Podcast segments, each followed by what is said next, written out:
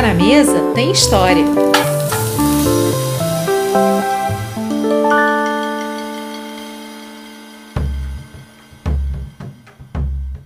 A baunilha é um presente do México para o mundo, embora seja nativa das Américas e do Caribe. É porque foram os totonacas da costa leste do México os primeiros a cultivar a planta. Quando os astecas dominaram os totonacas, eles continuaram a trabalhar no cultivo da baunilha, agora sob as ordens dos conquistadores. Os astecas colocavam uma pitada de baunilha num cacau que bebiam. Durante muito tempo, a baunilha foi considerada apenas um aditivo para o chocolate, mesmo na Europa, para onde foi levada no final do século XVI. Lá, pelo início dos anos de 1600, um boticário criativo a serviço da Rainha Elizabeth I, de nome Hugh Morgan, inventou doce sem chocolate com sabor de baunilha. Dizem que a rainha adorou. Passados mais de 100 anos, os franceses usaram a baunilha para dar sabor a sorvetes. A ideia foi de Thomas Jefferson, o terceiro presidente dos Estados Unidos, na década de 1780, durante sua estada em Paris na função de ministro americano na França. Ele ficou tão entusiasmado com seu invento que copiou uma receita até hoje preservada na biblioteca do Congresso norte-americano. Baunilha, o perfume dos deuses, é o episódio de hoje do Tá na Mesa Tem História, um projeto de Thalita Itabaiana, brasileira que mora no México, Gil Gropelo, brasileiro mexicano que vive no Rio de Janeiro, e Érica Werneck, também no Rio de Janeiro. Neste episódio, contamos também com a participação de Manuela Alves, coordenadora regional de turismo e hospitalidade da Anima Educação, especializada em culinária italiana. Ela também é coordenadora do curso superior de gastronomia no IBMR, Instituto Brasileiro de Medicina de Reabilitação. Olá, Thalita, olá, Gil. Olá, Manuela. E um alô também para você que está nos ouvindo. Obrigado pela audiência. Vamos então dar início à nossa conversa sobre a baunilha.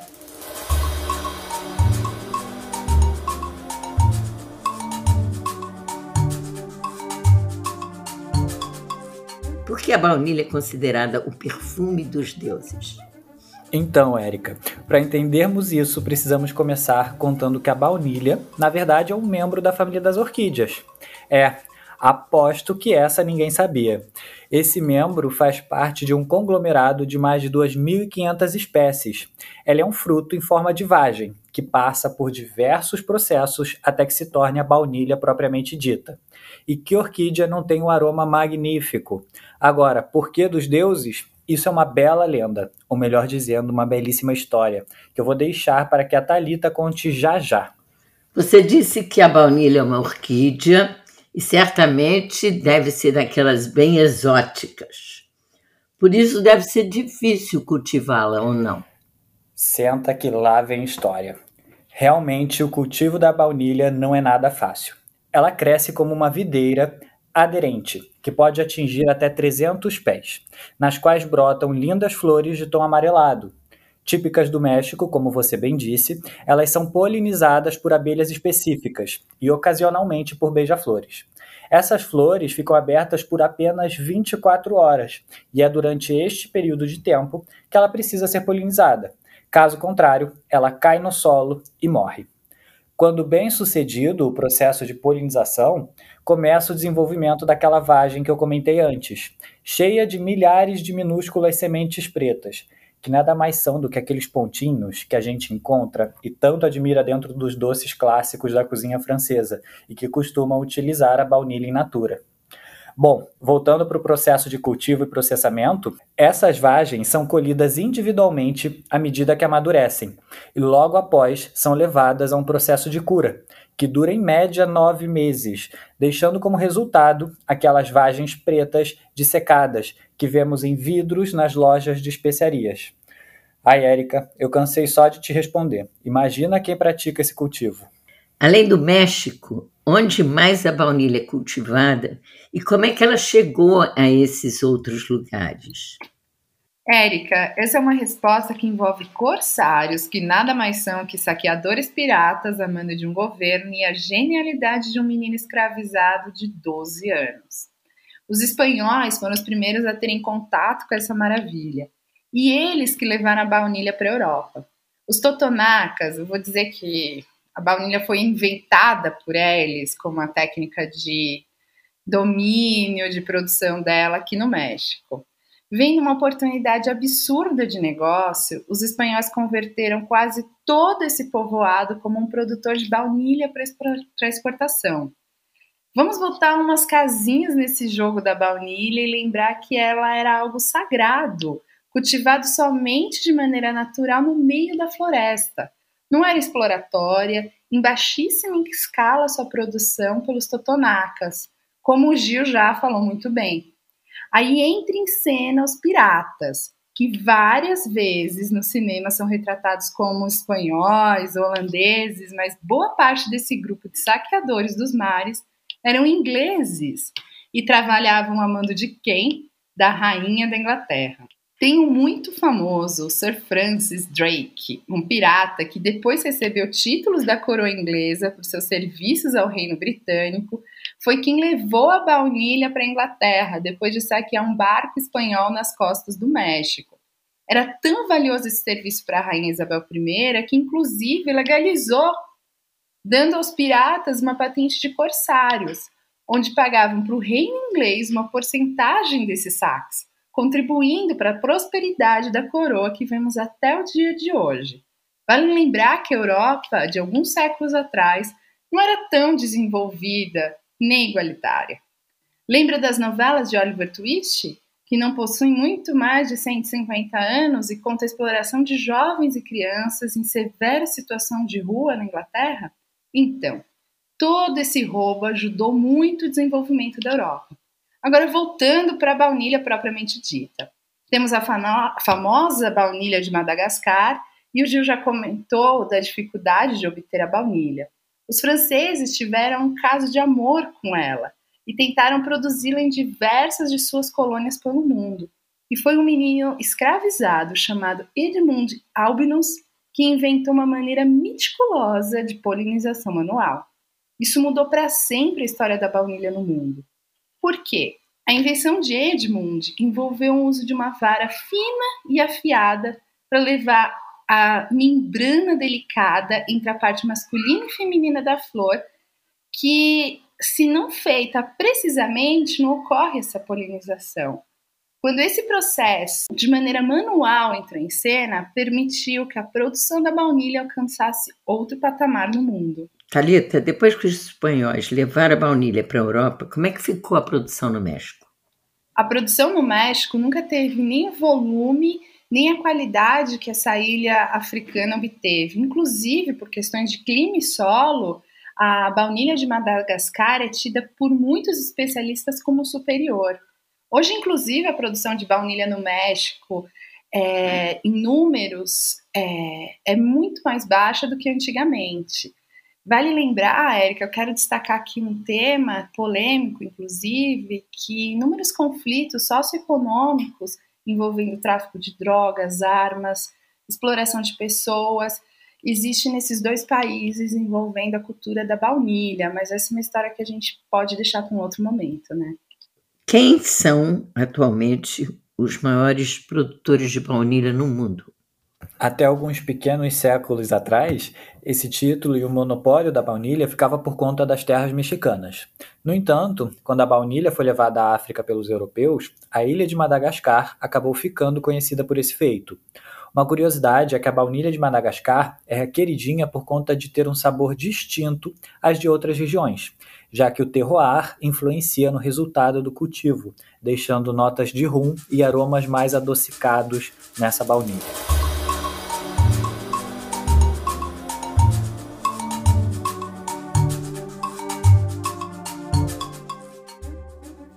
verdade que a baunilha é muito cara? Como é que se explica isso? Como o Gil acabou de responder, isso ocorre pela dificuldade de se obter a baunilha nos dias de hoje, né? Ainda um trabalho manual de um ciclo muito longo de produção. Para se ter ideia, Érica, o quilo da baunilha se assemelha ao preço da prata no mercado. Ela é muito cara e muito rara. E como a produção é baixa e a demanda por baunilha é alta, muitos produtos com sabor de baunilha, na verdade, não contêm baunilha, não é isso? Contém o que então? Olha, só 1% da baunilha consumida no mundo tem origem natural. O resto vem de fontes sintéticas, artificiais ou de outras substâncias naturais que se assemelham com a baunilha. Um deles é o castório. O que, que é o castório, Érica? São as glândulas da pelvis dos castores. Elas produzem uma secreção que é expelida pelos orifícios na base da cauda deles. Sem entrar em muitos detalhes, nossos ouvintes já devem imaginar perto de que, que estamos falando, né?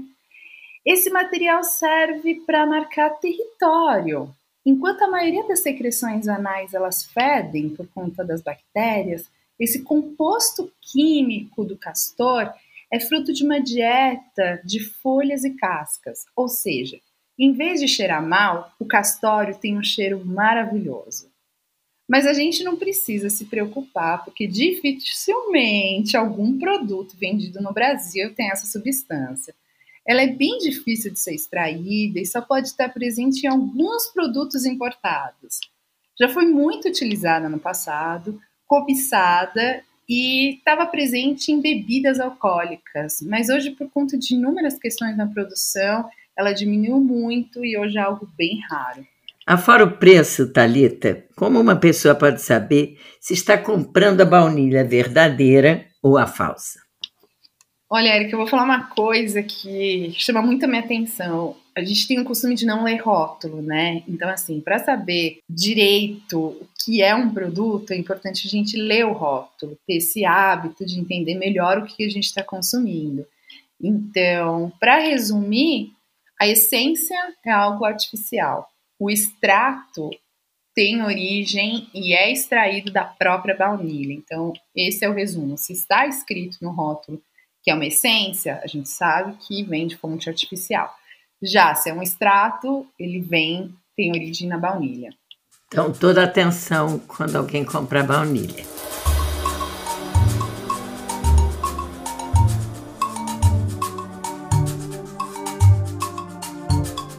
A organização ambientalista Friends of the Earth, Amigos da Terra, lançou a campanha pela baunilha natural. A propósito de quê? Afinal, pelo que vocês estão falando aqui, a produção natural não tem condição de atender mais do que 1% da demanda mundial. Eu queria que você me respondesse isso. Érica, essa organização protesta contra a símbio vanilina, que é um produto da indústria de biologia sintética feito pela engenharia de sequências de DNA artificiais, que são implantadas em células vivas como algas ou levaduras. A esperança ou desculpa sendo utilizada para essa técnica é a de proteger as florestas tropicais de serem derrubadas em favor das palmeiras. Segundo um artigo recente no Mother Jones, a vanilina símbio competirá diretamente com o mercado de baunilha natural de agricultores do México ou de agricultores de Madagascar. Porém, não existe a possibilidade de que isso aconteça, já que ela vai competir com a substância industrial de vanilina sintética, a partir de produtos petroquímicos e polpa de madeira. Ô Gil, eu queria agora falar um pouco da baunilha no Brasil. Ela é natural do Cerrado, ou há outras áreas de cultivo também? Então, no Brasil, o cultivo de baunilha é pequeno e concentrado principalmente no sul da Bahia. A baunilha do Cerrado, também conhecida como baunilha banana, tem vagens de tamanho muito superior às encontradas na África ou no México, podendo chegar até a 25 centímetros de comprimento, realmente se assemelhando a uma banana, com uma superfície oleosa quando ainda fresca e que cresce naturalmente no Cerrado, bioma conhecido popularmente como as savanas do Brasil. Essa iguaria é considerada uma das joias raras da Chapada dos Veadeiros, reconhecida internacionalmente pelo movimento Slow Foods na iniciativa Arca do Gosto, que é um catálogo mundial que identifica e divulga sabores que estão ameaçados de extinção, com um grande potencial de produção e comércio. E aqui no Brasil, quem é que tem acesso à verdadeira baunilha do Cerrado? Então, Érica, ao longo do episódio já deu para entendermos que a baunilha é bem especial em todos os sentidos. Por isso ela vale o que vale.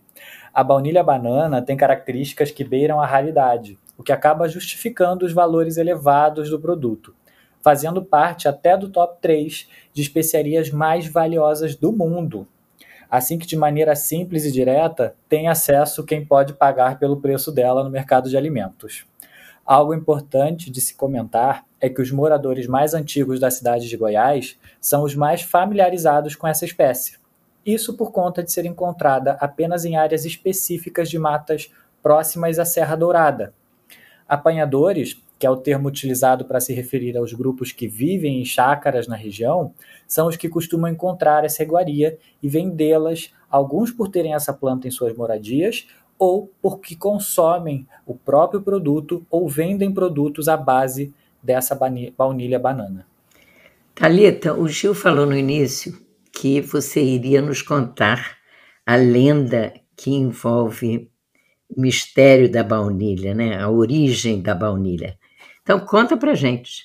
Uma história linda de amor proibido, de amor impossível, daquelas que a gente gosta de ouvir, eu vou amar contar. A lenda ocorre em Papantla, no estado de Veracruz, aqui no México, o lugar onde viviam os totonacas que a gente tanto falou nesse episódio. O rei desse povoado tinha uma filha maravilhosamente linda e que se apaixonou por quem? Um nobre, um guerreiro, um sacerdote? Não. Se a gente, se fosse por isso, a gente ia terminar a história por aqui e viveram felizes para sempre. Foi por um jovem humilde que morava uma choupana na floresta. E foi aquele amor que arrebentou o coração dos dois. E lógico, proibido. Desde aquela época, os jovens fazendo o que os jovens fazem, ou seja, coisas escondidas, ela usava todo tipo de desculpa para dar uma voltinha na floresta para encontrar o seu amor. Mas um dos deuses cruzou o caminho dela e o que se chamava Deus da Felicidade. Olha só que ironia. Ele vivia no templo e também se apaixonou pela jovem indígena. E foi aí que começou a seguir ela. Se eu estivesse contando essa história para o Gil, eu falaria: Meu, o Deus está stalkeando ela. E lógico, se a gente que é mortal começa a fuçar a vida de alguém, encontra tudo que, que existe, pensa em Deus. Lógico que ele descobriu o romance proibido. Mas como deuses são deuses e não jogou a toalha, ele decidiu cortejá-la. Mas não deu certo. E mais uma vez, numa tradução atual, ele tomou um toco, Érica. Aí, o que era felicidade se transformou em ira e raiva e liberou toda essa energia sobre a região do El Tarrim, que de tão forte fez tremer tudo. Vale lembrar que o México é um lugar onde existe muitos terremotos, tornando a lenda ainda mais vívida para quem está por aqui.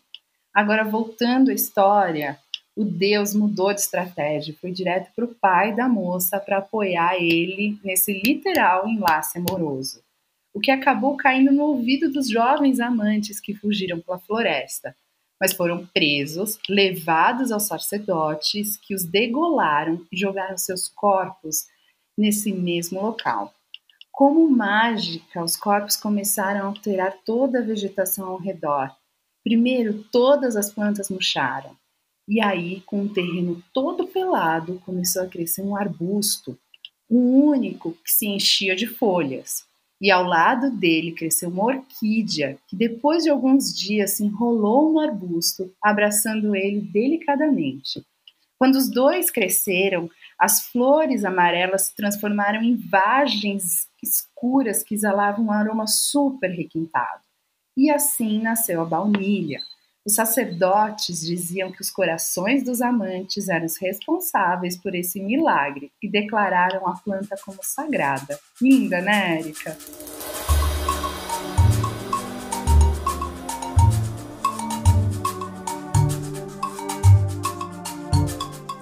Oi, Manu, seja bem-vinda. É um prazer ter você aqui com a gente nesse episódio sobre a baunilha, ainda mais alguém que tem como uma das especializações a confeitaria. Agora vou te fazer a primeira pergunta. É verdade que além de saborizar e aromatizar, a baunilha também pode realçar o sabor de outros ingredientes em uma mesma preparação? Nossa, sim. A baunilha ela não necessariamente aparece nas preparações como uma coisa explícita. É, eu dou aqui o exemplo da raspa de laranja. A raspa de laranja, quando a gente usa numa preparação, olha assim: Oi, cheguei, tô aqui. Eu aprendi isso, inclusive, com o chefe mexicano. E a baunilha é um ingrediente que ela apresenta uma compatibilidade que é muito interessante. Tem quem compare a baunilha a um ingrediente, como açúcar ou sal. Por que isso? Porque ela realça, ela arredonda algumas preparações. Então a baunilha ela está presente, mas ela não fala mais alto do que o ingrediente principal. Ela não vai entrar na frente de qualquer coisa, como uma laranja que a gente acabou de falar, como cravo, canela, noz moscada. E na cozinha a gente tem também outros casos de ingredientes que, apesar de terem uma característica de serem de terem notas muito pronunciadas, eles não tomam o lugar de outros ingredientes quando eles são usados em conjunto. Eu gosto muito de citar o exemplo do café. A gente pode trabalhar tanto com café expresso como café solúvel, quando a gente utiliza num bolo de chocolate, por exemplo. Então ele realça e não toma conta. Um outro exemplo que a gente pode falar aqui, no caso da baunilha, como um agente que vai realçar sabores, quando a gente pensa na complexidade de um panetone. O panetone ele faz parte de uma tradição culinária italiana. E o panetone clássico da receita italiana, ele é feito com massa madre, e dentro da fermentação, aliás, da fermentação não, dentro das fermentações da preparação clássica, a gente conjuga essas fermentações com a reunião de ingredientes em que a gente tem a baunilha. Na verdade, não só baunilha, né? Baunilha, mel, açúcar, manteiga, gema, casca de laranja. A baunilha aparece, de fato? Quem é que eu, eu sou suspeita porque eu sou uma apaixonada por panetone. A baunilha não aparece, sinceramente ela não aparece, eu não sinto. A baunilha ela é um, algo a mais. Ela está dentro daquela receita clássica, ela é um ingrediente que está previsto na disciplinar de produção da tradição milanesa, mas ela funciona como algo que vai integrar um todo, sem necessariamente tomar a frente do produto. Por isso que ela, sim, realça os sabores. Hoje em dia, vemos e ouvimos muito falar sobre o extrato de baunilha puro ou pasta de baunilha pura é o mesmo que aquele líquido em vidrinhos que encontramos popularmente nas prateleiras de mercado? Adorei o vidrinho na prateleira do mercado. A gente está falando aqui de essência de baunilha, né? Um ingrediente super polêmico dentro da confeitaria. Posso trazer uma discussão e uma lembrança? Primeiro que esses aspectos culturais, quem não lembra do vidrinho na prateleira do supermercado, né? Esse vidrinho ele tem sim uma influência muito forte nas nossas preferências alimentares, em adesão ou falta de adesão a determinados sabores. E muito do que a gente experimenta e do que a gente está acostumado quando a gente é criança, quando a gente está crescendo, se desenvolvendo, tudo isso que a gente experimenta tem a capacidade de permanecer na nossa memória e nos nossos afetos. E quando eu falo afeto, eu estou falando do sentido mais puro da palavra, que é aquilo que nos afeta Vou dar um exemplo da minha memória. Quando eu era criança, minha mãe ela fazia um doce que era um doce cremoso de abacaxi. Era um doce assim, que era realmente cremoso, ele era um misto entre um creme e um doce, eu não, não sabia definir o que, que era. Esse sabor ficou até hoje na minha memória e ficou durante muito tempo. De repente, minha mãe parou de fazer aquele doce, não sei porquê, de repente saiu de moda ou é, encontrou novas receitas, resolveu fazer, preparar novas receitas e ela parou de fazer. E o tempo passou e eu comecei a trabalhar com confeitaria. Tinha um, alguns eventos e um jantar em que eu tinha feito vários itens e tinha uma sobremesa que tinha assim uns 10 itens diferentes, muito trabalhosa, bem detalhada.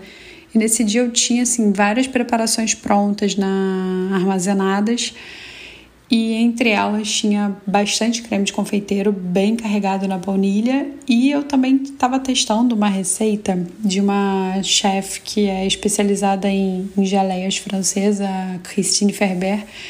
Eu estava testando uma geleia de abacaxi dela que era especificamente essa geleia dela tinha que usar é, baunilha do Tahiti. E eu tinha esses dois, esses vários ingredientes e os dois levavam baunilha. Eu falei, hum, vou experimentar um com o outro, né? Era meia-noite, né? É um horário muito propício para a gente experimentar coisas diferentes. Juntei ali o creme de confeiteiro com essa geleia de baunilha que não estava pronta ainda, ela ainda estava ainda tava terminando de cozinhar. E eu tive um momento ali que foi um momento digno de Proust e as Madeleines, brincadeiras à parte, tá? Que exagero meu. Eu fui transportada para quando eu tinha cinco anos, lembrei do doce da minha mãe e a partir daquilo ali eu acabei desenvolvendo uma, uma sobremesa nova, né? Entre aspas, porque eu voltei, assim, fui transportada para a infância e me veio um sentimento muito bom. No dia seguinte, eu liguei para minha mãe e falei assim: Nossa, mãe, é, eu montei uma, uma sobremesa ontem, fiz uma combinação incrível que eu lembrei muito daquele seu doce de abacaxi. E aí eu perguntei para ela como é que era feita e tudo mais. E aí veio aquela, aquele choque de realidade, que foi realidade nua e crua, me atingindo, que na verdade é a sobremesa da minha mãe, maravilhosa, divina, era uma mistura de abacaxi em calda, gelatina de abacaxi e flan royal. Oi? Basicamente, é, na minha cabeça, confeiteira, cheia de regras, cheia de técnica, gente, fazer uma sobremesa inesquecível a partir de pudim de caixinha era sacanagem. Mas depois, processando, é, e aí que eu trago essa, essa, esse resgate de memória, a gente não pode esquecer de uma coisa eu, pelo menos, eu sou da geração cremogema, pudim de baunilha, flan de caixinha, Nescau e todos esses sabores, essas memórias, elas estão muito grudadas na nossa cabeça. E mais cedo ou mais tarde, eles vão chegar para assombrar a gente. No meu caso, foi na forma de um, de um sabor artificial de baunilha. Eu, trabalhando com favas, fui atingida pelo pudim de caixinha. Eu dei uma volta, né? Dei maior volta. Mas assim, só para responder de fato a pergunta, não, o vidrinho que a gente vende no mercado não é pasta, não é extrato de baunilha, ele é uma essência e essa essência ela não se compara nem em sabor nem em qualidade ao ingrediente original, que a gente vai falar um pouquinho mais. Mas nem por isso esse ingrediente pode ser desprezado. Por quê? Porque ele é uma porta de entrada, ele é a porta de entrada de sabor e conhecimento para tantas pessoas que não têm acesso Pode ser a essência de baunilha do mercado, aquele vidrinho que fica na prateleira do mercado que vai fazer um jovem querer descobrir mais sobre aquele ingrediente. A gente tem classes de aromas classificados pela Anvisa. A gente tem um aroma que imita baunilha, tem um aroma que é um que a gente diz que é a imitação mesmo, né? É, a gente tem um aroma idêntico ao natural e a gente tem um aroma natural de baunilha. É, para o extrato de baunilha, quando a gente está utilizando em preparações alimentícias, para, por exemplo, para crianças, a gente não tem uma quantidade máxima prevista. Para os sintéticos, ele já tem. E esse extrato natural de baunilha não é algo acessível para muitas pessoas. Pensando nessa realidade, ele realmente vale a pena? É possível fazer um extrato ou pasta de baunilha em casa? Se sim, tem alguma dica que você queira compartilhar? Sim, o extrato natural ele vale muito a pena. Para quem trabalha com confeitaria, inclusive, é um ingrediente muito bacana de se conhecer, mas ele não é melhor do que nenhum outro ingrediente brasileiro, não. Então é bacana que a gente tenha em mente que a falta de acesso em razão do preço dos ingredientes, a gente precisa falar sobre o preço das coisas, a gente precisa falar sobre o preço dos ingredientes. É, então essa falta de acesso em razão do preço ela não pode ser um fator para a gente desanimar. Quem gosta de confeitaria e quer trabalhar com produções clássicas, invariavelmente vai se deparar com esse ingrediente mais cedo ou mais tarde. E por que, que eu digo é, produções clássicas? Porque a baunilha ela é muito utilizada em produções clássicas. Só que a gente precisa lembrar que a gente está no Brasil. Significa que no Brasil a gente não vai trabalhar com baunilha? Não, não significa. Até porque temos baunilha, temos baunilha no cerrado, uma baunilha que tem uma aparência, um aspecto de, diferente, ela é bem gordinha, é mais larga, mas a gente tem baunilha aqui também. Só que mesmo aqui no Brasil, mesmo a gente tendo uma baunilha brasileira, se a gente pode colocar assim dessa forma, é um ingrediente que tem um preço astronômico. Eu tenho uma fava guardadinha a sete chaves Ainda não, não usei, eu comprei tem pouco tempo, mas está guardadinha e ela é cara, ela é bastante cara. E para quem não conhece também, uma das formas da gente identificar o frescor da fava de baunilha é a gente botar no dedo mesmo e enrolar. A gente vai dobrando ela, enrolando no dedo, por exemplo. E quanto mais fresca essa baunilha tiver, mais oleosa, mais macia, mais maleável ela é. Como é que eu conservo as minhas favas? Para mim, a melhor forma caseira de conservar a fava de baunilha foi colocar num recipiente de vidro, tipo um tubinho de ensaio. Inclusive, quando a gente compra algumas favas, elas já vêm nesse tubinho de ensaio bem fechado. E eu embalo também com plástico bolha. Embalar a vácuo também é muito bom, só que nem todo mundo tem acesso a uma máquina de vácuo em casa, né, gente? Inclusive, a maioria das pessoas não tem. Então, se a gente não tem esse recurso, né, é, essa técnica que eu falei do vidro e plástico bolha é uma boa técnica que impede esse, esse ressecamento. Mas, na verdade, a gente está falando de extrato, né? Então, vamos voltar? E sim, é possível fazer um extrato em casa. O extrato de baunilha leva tempo e ele pode e deve ser feito a partir das favas de baunilha inteiras ou pós-utilização. É, utilizar uma fava de baunilha inteira, sem ter sido pré-utilizada em nenhum outro preparo antes, é uma coisa realmente muito luxuosa, tá? Eu nunca tive esse, esse prazer. Eu tive um extrato, que era um extrato milenar, na verdade, ele ia se renovando. A cada fava que eu usava, ou cada pedacinho de fava que eu usava, eu inseria a fava no vidro e deixava maturando para poder ter um produto mais forte. Para a gente produzir o extrato caseiro, a gente pode usar rum, vodka, álcool de cereais.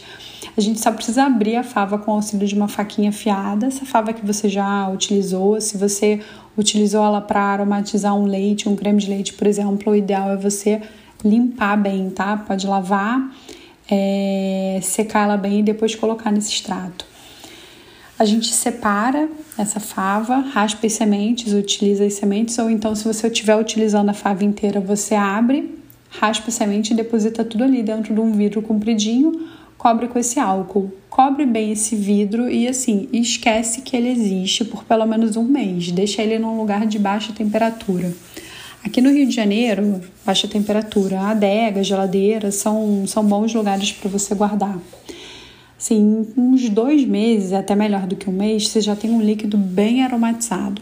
Se você tiver paciência, de fato, você pode deixar mais meses. E aí esse extrato ele vai apurando e vai ficando cada vez mais forte pronto, você tem seu extrato de baunilha. Oi, Manu. Sabemos que as favas de baunilha precisam ser abertas para tirar sementes, já que são nelas que tem o maior poder de aromatizar e dar sabor a uma preparação. O que pode ser feito com essas favas? A gente joga fora elas ou dá para utilizar de alguma outra maneira? Descartar jamais. A gente falou aqui sobre o extrato já. Então, a gente pode seguir renovando esse extrato ou então você pode remover quase todo o líquido, guardar esse líquido do, do seu extrato de baunilha que você acabou de fazer, bem guardadinho, protegido da luz e da alta temperatura.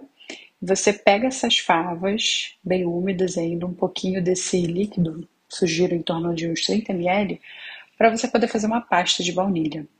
O método de preparo que eu segui durante anos, eu ainda uso para fazer pasta de baunilha, ele envolve pegar essas favas úmidas e bater no processador com alguns ingredientes. Na verdade, um ingrediente.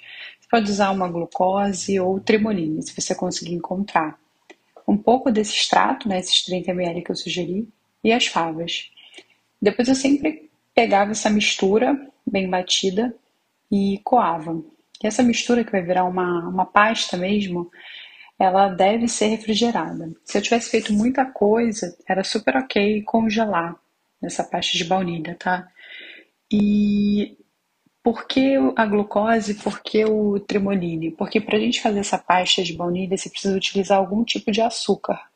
Quando você trabalha com esses dois ingredientes, eles são mais neutros, são menos doces, não vão modificar o sabor do teu extrato, principalmente se durante esse, esse processo de bater a pasta no processador ou numa Thermomix, é, seja lá onde você for fazer, no, no liquidificador, se a mistura sofreu algum tipo de aquecimento.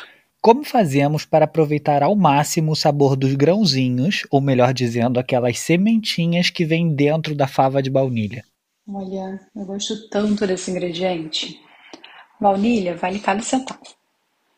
Por isso que quando você coloca sua mão numa fava de baunilha boa, uma fava fresca, você precisa respeitar e valorizar aquele ingrediente, tanto quanto você valorizaria uma trufa, um foie gras, um bom vinho. Como eu disse aqui, eu costumo fazer o extrato, a pasta. E quando eu faço a pasta, eu acabei não falando antes no processo, essa pasta ela precisa ser coada. E aí vocês podem se perguntar, isso vai para o lixo? Não. Quando eu coo, fica um resíduo na peneira, então esse resíduo que fica na peneira, ele não vai para o lixo de jeito nenhum. Eu costumo espalhar num silpar e secar esse resíduo de fava em baixa temperatura. Você pode colocar uns 40, 50 graus. Quem tiver desidratador pode deixar no desidratador. Aqui no Rio de Janeiro a gente tem um desidratador natural, que é o Rio de Janeiro, então você pode deixar ele espalhado, ele vai acabar secando, mas vai demorar um pouco mais. E depois você tritura esse resíduo já seco com um pouco de açúcar e depois mistura em um pouco mais de açúcar e é só aproveitar essa maravilhosidade do seu açúcar de baunilha que você acabou de fazer. Então, sim, ela é tão cara que a gente precisa usar até o talo. Dá para ver é, nesses processos todos que eu tô que eu tô falando aqui, porque na verdade são processos que a gente tem um uso racional da baunilha, exatamente para valorizar o dinheiro. A gente usa cada grão e aproveita tudo.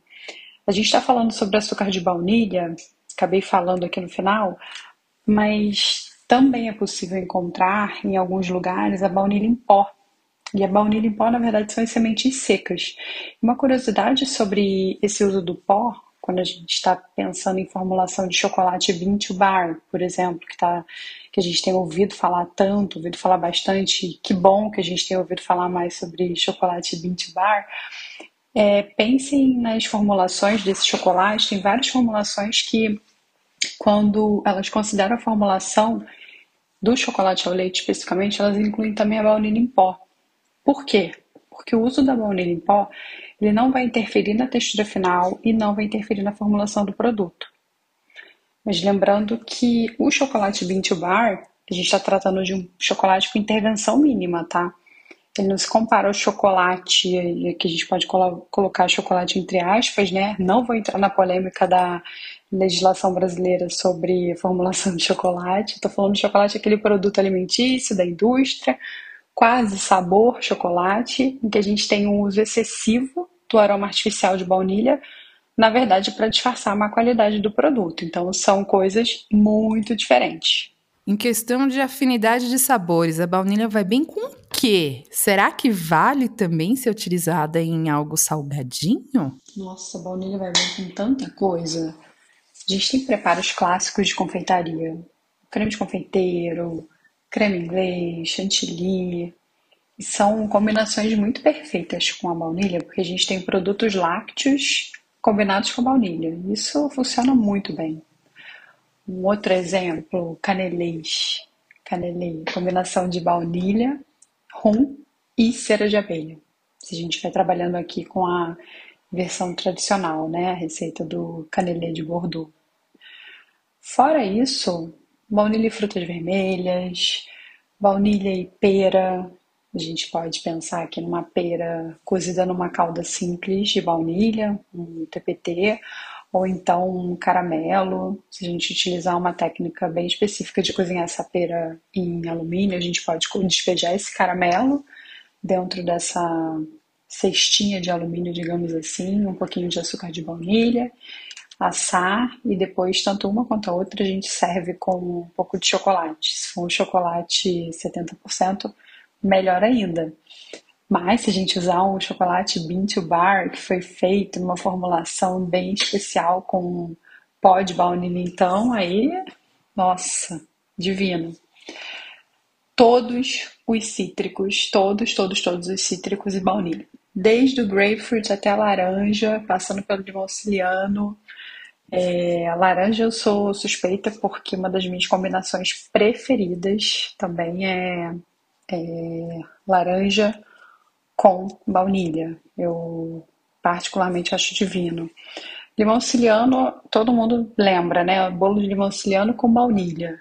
Quem não lembra deveria conhecer porque é assim matadora, muito boa. Pêssego, puxei agora do fundo do baú, viu, gente? Tem uma receita chamada pêssego melba, um clássico, criado por Escoffier. Ele combina pêssego, purê de framboesa e baunilha.